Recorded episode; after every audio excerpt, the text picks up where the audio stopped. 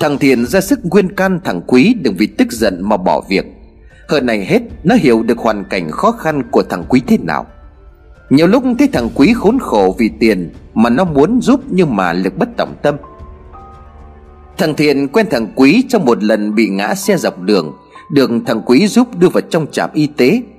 Hai anh em mới nói chuyện mà như đã nên thân, Cho nên hỏi han về tình hình của nhau. Thằng Quý ít khi kể về gia cảnh của mình.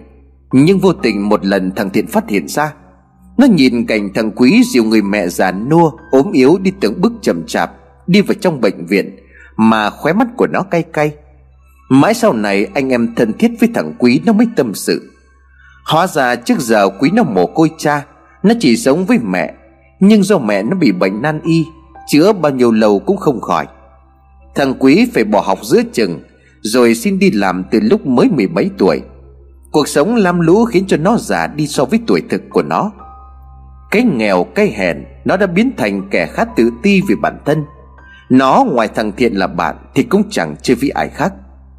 Chính thằng Thiện là người kéo thằng Quý về làm thợ xây cùng với mình. Lúc đầu thằng Quý không đi, Nhưng thằng Thiện thuyết phục. Mày xem đi làm đá học, Bổ đá tới học cả máu ra mà tiền được bao nhiêu đâu Hơn nữa ở đấy hay tai nạn. Nhà mày nghèo như vậy, Mẹ là bệnh tật. Lỡ không may tai nạn thì ai nuôi? Ai chăm sóc cho mẹ mày? Thằng Quý trần trừ thì thằng tiền nói tiếp. Mày với tao là cùng phận nghèo hèn, Thất học từ sớm. Tao may hơn mày là không phải nuôi ai. Mày về làm thợ xin với tao đi. Cứ làm từ thợ phụ rồi học lỏm đi làm thợ chính. Mà mày có chí biết đâu sau này nhiều kinh nghiệm, Còn nhận thầu được thì mới mong được khác Tao vậy mà lên thợ chính rồi, Cho nên là lương cũng cao hơn mày đi bổ đá. Mà mày xem công việc này ít nguy hiểm hơn Làm trong cái mảng đá của mày. Ít ra thì nó không có bắn mìn hay là sập đá Đỡ sợ chết hơn. Thằng Quý sau một hồi suy nghĩ, Quả nhiên làm việc trong mảng đá đúng là nguy hiểm thật. Hơi một tí lại xảy ra tai nạn, Lại bị cấm máng, Thì thành ra thất nghiệp. Nó gật đầu theo thằng Thiện làm thợ xây. Mặc dù cái nghề này đều vất vả Và lương cũng rẻ mặt từ ngày theo thằng Thiện đi làm thợ xây, Nó chịu khó học hỏi lại thêm hiền lành khó chịu, Cho nên ai cũng quý. Nó ngoài giờ làm chính còn nhận bốc vác thêm Nếu mà có xe chở vật liệu đến buổi tối hay là sáng sớm. Mỗi lần bốc gạch xi si, nó cũng được người ta trả thêm cho vài đồng. Bác thợ xây lại gần vỗ vai của nó. Mày giận cô Huệ lắm mà Nhưng mà giận lên bỏ việc thì mày thiệt. Người ta mất cái điện thoại bằng tiền Chúng ta làm vất vả cả mấy tháng thì chẳng tiếc. Tốt nhất là cứ coi như là điếc Rồi ai việc ấy làm. Mục đích của chúng ta là đi làm ăn kiếm tiền. Mày cũng không phải là xin họ, Bản thân không trộm cắp thì lo cái gì? Thằng Quý ngồi thần cả người ra. Nhưng mà cháu tức lắm, Cô ta tưởng có tiền muốn nói gì thì nói sao? Cháu thì đã nói là không lấy rồi, Mà mở miệng ra là chửi, Mở miệng ra là rủa. Các chú không bị chỉ mặt gọi tên chửi té tắt, Cho nên là các chú nhịn được, Chứ cháu không thể chịu đựng được nữa rồi. Ai bảo mình nghèo hèn hơn họ? Nghèo thì có thể là nghèo, Nhưng mà không hèn tới mức ăn trộm của người khác. Được rồi, không ăn trộm. Tính mày thế nào chúng tao chưa hiểu hay sao? Mọi người liền động viên khuyên can quý bớt giận mà làm việc. Hơn này hết, mọi người hiểu được hoàn cảnh khó khăn của nó, Khi lo từng đồng gửi về quê cho mẹ. Mẹ nó bệnh tật triền miên, Tới đi lại cũng khó khăn. Vài bữa lại phải đi lấy thuốc, Nếu không sẽ bị cơn đau hành tới sống không bằng chết. Bản thân của nó cũng tận tiện, Làm được bao nhiêu cũng không dám tiêu. Mà ki cóp gửi về hết cho mẹ.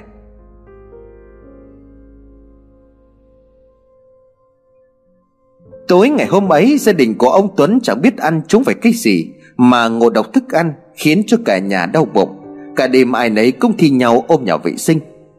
Thế đèn của nhà ông Tuấn sáng, Chốc chốc lại có tiếng mở cửa, Làm cho mấy bác thợ xây cũng tỉnh giấc theo. Một người liền thắc mắc, Nhà ông Tuấn có chuyện gì mà đêm hôm ở Mỹ như vậy? Không biết hay là nhà có trộm. Một người bật dậy vén màn đứng ra bên ngoài ngó lên phía trên nhà. Tiếng ông Tuấn liền vang lên. Nhanh lên, bà gọi hỏa y sĩ xuống chuyển nước cho con Huệ xem thế nào. Con Huệ bị ngộ độc, miệng nôn trồn tháo. Nó là người ra thì bà y sĩ cũng chạy xuống nhà. Bà ấy nghe qua một lượt rồi liền dục, Mau đưa con bé đi viện ngay đi Trần chưa ở nhà mất mạng như chơi đó, Nó ngộ độc nặng rồi. Hai ông bà Tuấn sợ hãi vội vã đưa con Huệ đi cấp cứu. Mấy người thợ thì cũng chạy lại phụ giúp ông Tuấn đưa Huệ ra xe. Hai ông bà cũng đi theo luôn con gái và tới viện kiểm tra một thể. Ngày hôm sau, ông Tuấn trở về nhà khuôn mặt mệt mỏi. Thế vậy, một chút thợ xây hỏi thăm. Tình hình cô Huệ sao rồi, ông chú Chả hiểu nhà tôi nó ăn trúng cái gì mà ngộ độc. Tôi với bà Miên thì bị nhẹ. Chỉ riêng con Huệ thì nặng lắm. Giờ con bé tỉnh lại và chưa ngưng nôn nói mửa. Khổ thân, Bây giờ thực phẩm bẩn tivi nó nói suốt ngày. Sao cái bọn thất đức nó chuyên hại người ấy? Nó không ăn trước cho nó chết đi, Để khỏi phải hại người khác chứ. Ông Tuấn bơ phở đáp lại. Mọi người làm đi, Tôi hơi mệt cho nên là chợp mắt một chút. Ông Tuấn bỏ đi, Mấy người thợ bắt đầu bàn tán về việc Huệ bị trúng ngộ độc nặng. Có người còn ác ý nói, Quả báo đến sớm quá, Hôm qua cô ấy còn hầm hầm chửi bới nguyện rủa người ta. Đúng là tạo nghiệp nhận nghiệp mà. Thôi đi, chú đừng có nói bậy kẻo vạ miệng. Người ta ăn trúng đồ không an toàn mới bị như vậy. Người ta đau đớn tội nghiệp rồi còn bị nói nghiệp này nghiệp nọ. Thằng Quý nhanh tay đánh đống vỡ lớn to đùng chẳng nói chẳng rằng, Thằng Thiện huých cánh tay vào hông của thằng Quý rồi nói khẽ Còn Huệ đúng là đèn đổi, Miệng chửi cho lắm vào, Bây giờ nôn không kịp thở. Tự nhiên thấy nó như vậy, tao chẳng thấy sót. Kể họ đi, em không quan tâm đâu. Giờ anh bớt nhắc tới chị ta trước mặt em đi. Em chỉ muốn yên ổn và làm việc thôi con Huệ ra viện Người của nó gầy rộc đi vì mất nước. Nó phải nghỉ ở nhà thêm mấy ngày cho ổn định mới đi làm trở lại. Tuy nhiên do quá mệt mỏi, Cho nên nó chẳng còn hơi sức mà cãi nhau với mấy người thợ xây, Mà chỉ nằm bẹp ở trên giường và ngủ.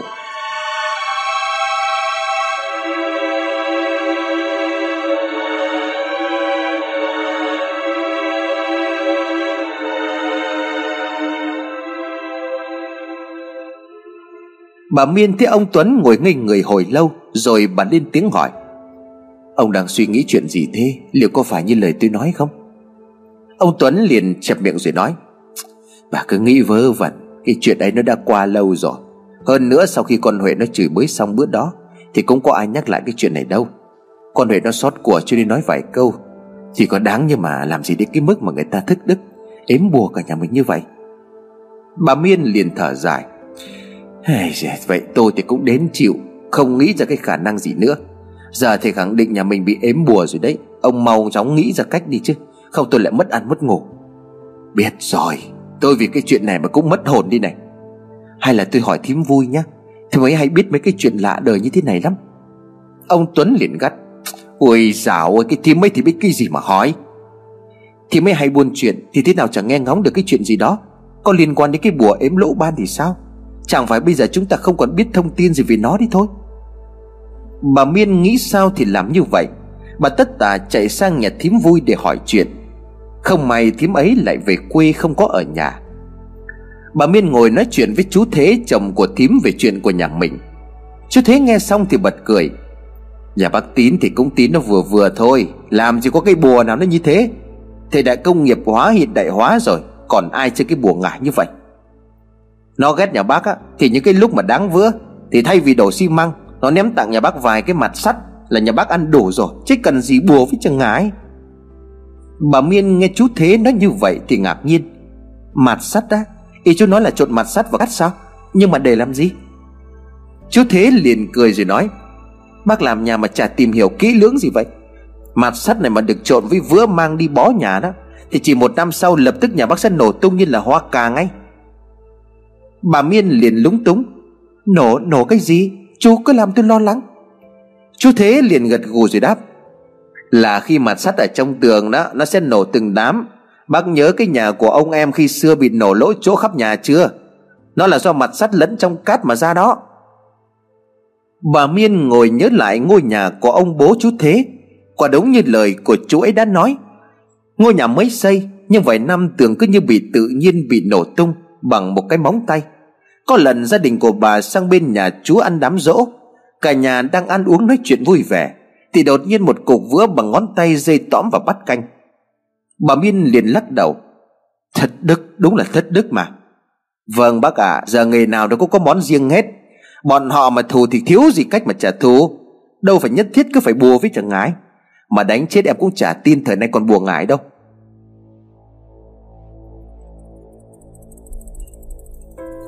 Hai chị em ngồi nói chuyện một lúc Thì thím vui cũng về đến nhà. Thím thấy xe của bà Miên thì liền nói từ đầu ngõ, Ôi chào ơi, Sao hôm nay rồng lại đến nhà tôm thế này? Thế bác không phải trong con Huệ sao Mà có thời gian chạy sang nhà em? Bà Miên liền đáp lại, Tôi tính hỏi thím mấy cái chuyện vặt đi mà. Thím vừa sang nhà ông về đó hả? Vâng em vừa chạy sang nhà thằng cầu xây nhà, Vì bị cái thằng thợ xây nó chơi đều chị ạ.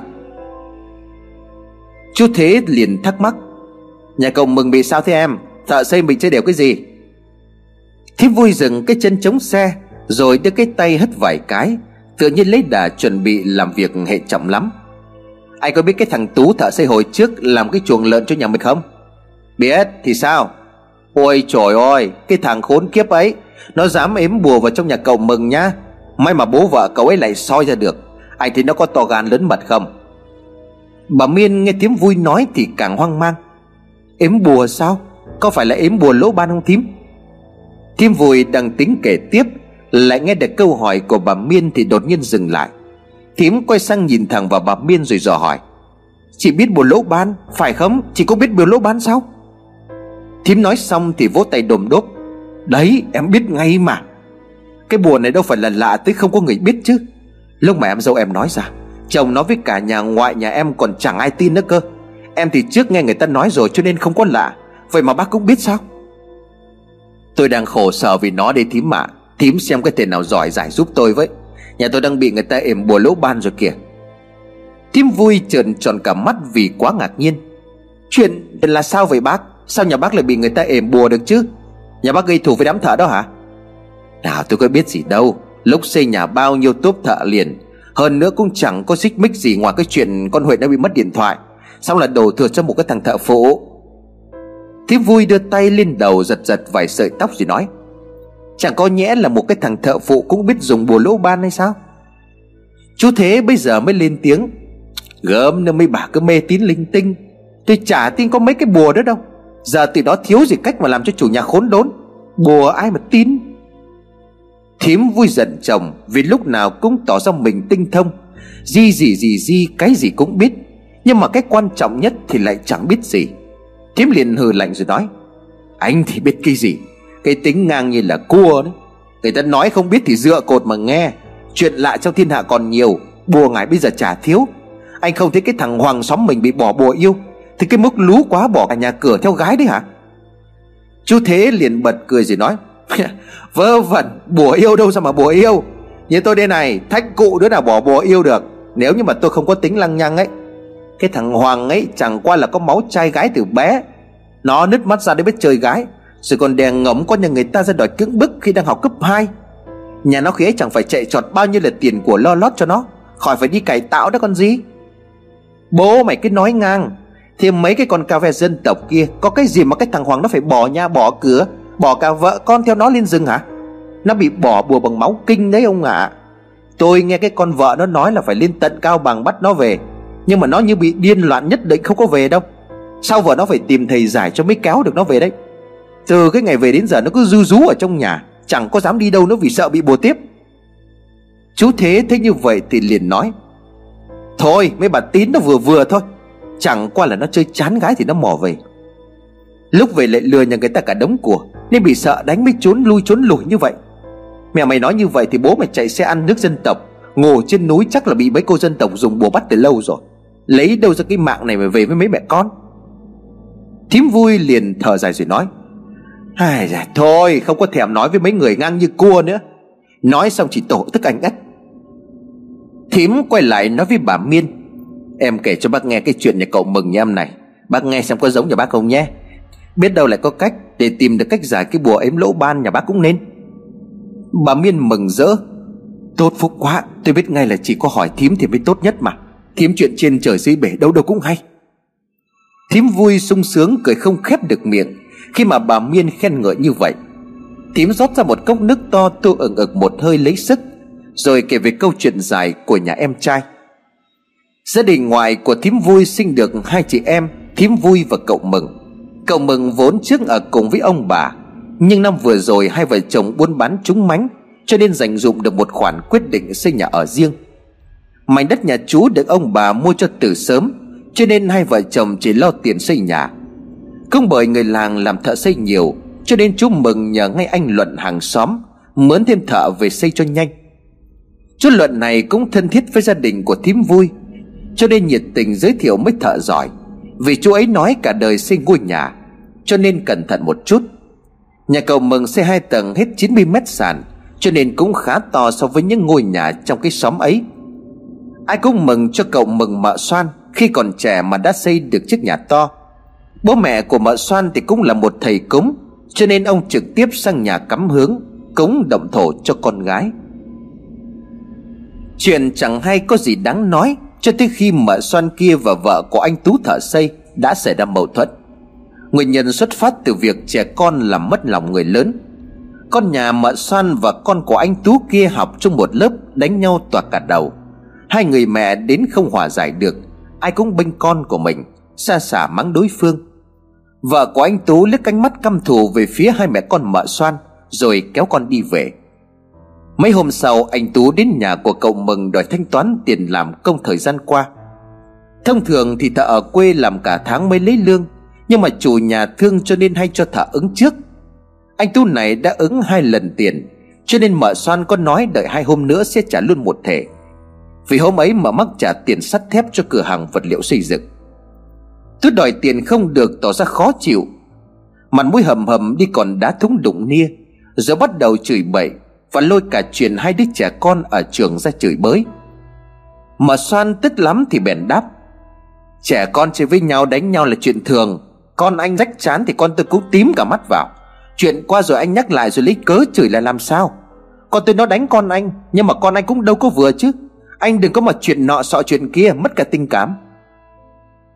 Tú dường như bị chọc vào máu điên, Chỉ tay vào mặt mợ son rồi nói, Bố mà cứ thích thế đấy, Mày muốn gì bố chiều? Lúc bấy giờ, cậu mừng biết chuyện Vội chạy vào can ngăn hai người. Cậu mừng mắng vợ mình không nên đôi co với người đang say. Quả thật, lúc bấy giờ, người anh Tú đang phừng phừng hơi rượu, Mặt mũi đỏ căng đỏ cái, Hai mắt trắng dã trợn lên trông vô cùng đáng sợ. Mấy người thợ cũng chạy tới kéo Tú ra bên ngoài. Về đi, Xây bếp nhà thế này rồi còn không về nhà nghỉ. Ở đây đôi có cái gì hả? Tú quay lại, chừng đôi mắt trắng dã nhìn vào chồng mợ xoan rồi cảnh báo. Con mặt lợn này, mày nhớ mặt bố mày đấy. Bố mày cho mày biết thế nào là lễ độ, Đồ con lợn. Chú Luận vội vã kéo Tú ra bên ngoài, Rồi quay lại nói vài câu với vợ chồng cậu mừng. Cái thằng này nó làm được việc Nhưng là lúc tỉnh táo thôi. Hôm nay chắc uống quá chén cho nên ăn nói linh tinh. Cô chú đừng có để bụng. Mà xoan ức lắm thì bèn nói, Say thì đi nghỉ đi. Nhà tôi không mướn mấy cái người ăn không ngồi rồi. Thợ xây mà suốt ngày say xỉn chỉ bới thì chó nó thuê. Tôi bất ngờ quay lại lè rè nói, Con chó kia, Thế mà có đứa nhận mình là chó thuê bố mày đấy. Trả tiền cho bố mày ngay. Chú Luận liền kéo Tú ra, Đã bảo về rồi mà, Chú về đi, Tiền nong rồi mai tính. Tú không chịu nghe tiếp tục nói lớn. Trả tiền cho bố mày, Không trả bố cho cả nhà mày biết tay. Khó khăn lắm chú Luận mới kéo được Tú rời khỏi nhà cậu Mừng. Mà Xoan khó chịu cho nên cứ luôn miệng cằn nhằn về Tú. Cậu Mừng liền đáp Mình bớt cái miệng đi được rồi đấy, Đừng có chấp nhất với người say. Mà Xoan lùng bùng rồi bỏ đi. Hôm sau Tú bỏ làm, Mọi người đoán chắc hắn tức giận về chuyện ngày hôm qua cho đến không tới. Chú Luận điện thoại cho Tú hỏi han, Thì hắn nói uống say cho nên hơi đau đầu, không đi làm. Hôm sau hắn sẽ đi làm bù. Ngày hôm sau quả nhiên là Tú có đi làm.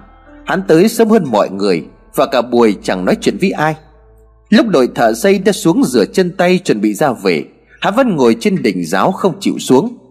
Chú Luận gọi hắn về, hắn lại đáp làm cố vài viên gạch rồi về. Mấy người thợ xây nghe vậy thì chào ghẹo hắn vài câu rằng Chắc cãi nhau với vợ cho nên không muốn về nhà. Hắn chẳng buồn đáp lại lời của họ mà lặng lẽ làm. Trời giữa trưa nắng gắt, Hắn một mình loay hoay ở bên trên, Khiến cho cậu mừng phải ngạc nhiên. Anh Tú, Trưa nắng mọi người về cả rồi, Anh cũng về đi, chiều làm tiếp. Hắn liền đáp, Xong rồi, tôi có một chút. Hắn nói rồi nhòi người bật xuống đất Rồi lững thững ra về. Mấy ngày hôm sau vẫn đi làm đều đặn Và không đả động gì tới việc ứng tiền công như lần trước. Hắn cũng không say xỉn và nói năng bậy bạ lần nào nữa. Mà Soan thấy vậy thì cũng không ghét hắn như trước nữa. Ngôi nhà nhanh chóng đi vào hoàn thiện. Gia đình cô Soan chỉ chờ ngày đẹp để đổ mái trồng nóc. Ông Âu là bố đẻ của mợ Soan chọn ngày tốt cho hai vợ chồng cách khá xa, Cho nên thợ thuyền tạm nghỉ vài ngày để chờ ngày đẹp. Một lần ông Âu sang nhà con gái để chơi, Ngắm nghía ngôi nhà. Ông cứ thân thờ nhìn ngắm hồi lâu, Khiến cho mợ xoan ngạc nhiên. Bố nhìn gì mà lâu vậy ạ? À? Tự nhiên hôm nay bố thấy hơi lạ đấy. Thì nhà chưa đổ nóc, nhìn nó lạ vậy thôi bố. Bố ít sang cho nên thấy như vậy, Con ở nhà suốt chẳng có thấy gì lạ cả. Ông Âu liền gật gù rồi nói, Con có cha như là nhà con nóc, Con không cha như nằm nọc đứt đuôi Nọc đối với nhà rất quan trọng không có nóc, không có thành nhà. Vâng bởi vậy chú con đã nghe bố, Để rơi cái ngày đổ nóc lại cho con gì Nóc nhà quan trọng lắm, Cho nên khi xây nhà cần làm lễ thượng lương. Giờ hiện đại hóa, Cho nên nhiều người khi làm cứ làm ảo ảo đi. Chỉ các cụ đúc kết lại thì không có sai đâu. Ông Âu nói rồi bước vào trong nhà, Nhưng vẫn còn băn khoăn không yên, Mà nhìn đi nhìn lại ngôi nhà đang xây dở của vợ chồng con gái. Sau cùng ông liền hỏi nhỏ trong lúc xây nhà, Hai đứa có hiểm khích xích mích với thợ thuyền gì không? Cậu mừng liền cười. Có chuyện gì mà xích mích đâu bố. Bố sợ người ta bỏ không có đổ mái cho nhà con nữa sao? Ôi dào ơi, Lo gì cái chuyện thợ bỏ lứng Cái thời buổi này thợ đâu như là quân nguyên. Không người này làm thì người khác làm. Thiếu gì đâu mà lo không có thợ đổ mái. Tôi đang lo cái chuyện lỡ có xích mích gì. Bọn họ lại ác tâm bỏ bùa vào cái nhà mà thôi. Hai vợ chồng mà xoăn hoang mang nhìn nhau, Không hiểu ý của ông Âu. Ông chậm rãi nói tiếp, Đây là bố nói phòng xa chuyện xấu. Bình thường thì chẳng có ai người ta đi bỏ bùa làm cái gì cả, Nhưng mà có khi lắm người theo kinh nghiệm. Người ta nuôi nghề, cho nên là yểm để giữ nghề, Tốt nhất là nên phòng. Nhưng mà yểm cái gì hả bố? Bùa lỗ ban. Cái này có nhiều cách yểm từ nặng đến nhẹ. Có khi yểm gia chủ lục đục cãi vã nhau có khi yểm cho ma quỷ vào nhà nhiễu nhương, Có khi lại yểm cho gia chủ làm ăn thất bát. Nặng nhất là có thể xoay chuyển phong thủy. Vận thế của gia chủ Khiến cho tiền bạc tiêu tán, Bệnh tật liên miên, Thậm chí là mất mạng như chơi. Cậu mừng liền bật cười. Bố lại quan trọng hóa vấn đề quá. Con nghĩ là vận hạn nó phụ thuộc vào số mệnh của mỗi người, Chứ bùa gì đó làm sao mà can thiệp được à? Gia đình của cậu mừng vốn xưa nay không tín tầm tròn lắm nhưng do bên thông gia làm thầy cúng, Và mợ xoan cũng thường xuyên nhắc tới Mấy cái vấn đề kiêng kỵ Cho nên cũng bị ảnh hưởng. Tuy nhiên họ nhất quyết chẳng tin vào cái loại bùa yểm Như lời của ông Âu đã giải thích. Cậu mừng liền lên tiếng nói, Trước ở công ty con, nhà anh kia có xây nhà. Lúc mà đổ nóc thì thợ xây cũng bỏ một lá bùa Kèm cái đinh đóng sắt vào góc trái của xà nhà. Anh ấy vô tình phát hiện ra Rồi mang tới hỏi hết cơ quan Xem có ai biết cái bùa đó là cái bùa gì không. Cậu cũng từng bóc ra trong cái ấy toàn là vẽ mấy cái nét loằng ngoằng như là con run. Anh cũng bảo anh ấy tìm về giải, Nhưng mà anh ấy tự nhiên vo ném luôn vào cái thùng rác. Giờ cũng 6 năm rồi mà gia đình vẫn yên ổn, Thậm chí là làm ăn lên như là diều gặp gió vậy đó bố. Ông Âu liền gật cổ Bố tuy không có nghiên cứu về bùa chú, Nhưng mà những cái lời của các cụ truyền lại không có sai đâu. Mình thà tin chứ không nên báng bổ con ạ. À. Mợ xoan liền hỏi Vậy có cách nào giải trừ việc thợ xây cố ý yểm bùa không bố? Bố nghe người ta nói rằng, Chủ nhà lén ăn trộm một món đồ của thợ xây ném xuống ao Để tránh họ bỏ bùa hại mình. Cậu mừng liền đáp, Vậy chứ nhà con cả chục ông thợ xây Thì con phải lấy trộm của họ chục món đồ ném xuống ao sao bố? Làm như vậy có vẻ là không có đàng hoàng. Cậu mừng nói vì không muốn từ chối thẳng thừng cách làm của bố vợ. Thâm tâm của cậu vốn chả tin vào cái chuyện ếm bùa lỗ bàn gì đó. Vài ngày sau tới ngày đẹp, Gia đình của cô Xoan sắm một chút lễ thành tâm, Xin cất nóc đổ mái. Đúng giờ thìn thảo bắt đầu bắt tay vào việc đổ mái. Cậu mừng không quan tâm đến cái chuyện bùa yểm, Cho nên bỏ ngoài tai từ sớm. Nhưng mà Xoan lại luôn để ở trong bụng. Mà đợi cho mấy bác thợ đi nghỉ, Đầu nghề của họ để lại buổi trưa, Lén lấy ra trộm một vài món, Rồi lặng lặng ném xuống ao. Mà vốn sinh ra trong một gia đình có truyền thống làm thầy cúng, Cho nên cũng rất tín ngay từ khi mợ còn nhỏ, Ông nội của mợ là một thầy cúng có tiếng ở khu vực. Mà thường xuyên thấy nhiều người đến nhà ông mợ xem Và giải nhiều việc có liên quan đến ma quỷ nhiễu nhương. Ông nội mợ hay bố mợ Tuy không làm bùa, Nhưng không ít lần nghe người ta đến nhà để kể những cái câu chuyện bùa ếm. Mà chắc mợ chẳng bao giờ dám tin là trên đời lại có. Bởi vậy từ hôm mợ nghe bố nói về cái chuyện bùa ếm, Lại cứ canh cánh ở trong lòng cho nên mợ quyết định làm theo lời của bố, Ăn trộm một vài món đồ của thợ xây Và ném xuống ao. Một thời gian sau Thì ngôi nhà cũng hoàn thiện. Gia đình của mợ Xoan làm lễ hoàn công cho thợ Và nhân tiện khánh thành ngôi nhà mới. Đêm hôm khánh thành Thì gia đình của mợ cũng chuyển vào nhà mới ở luôn. Hai đứa con của mợ là sung sướng nhất. Chúng cứ chạy nhảy khắp nơi Khiến cho cậu mợ la hét tới khản cả tiếng. Vì sợ từ nhỏ ngã. Đêm đầu tiên về nhà mới, Hai đứa trẻ được bố mẹ cho ra một phòng riêng, Theo đúng những ý nguyện của chúng. Nửa đêm tiếng của thằng Thế Anh khóc ré cả lên, Khiến cho cả hai vợ chồng phải bật dậy vì giật mình. Mợ Xoan liền chạy sang phòng Thấy hai đứa con trẻ đang ôm nhau, Ngồi sát vào mép giường run rẩy mà nói Ma Mẹ ơi nhà mình có ma đấy ạ à?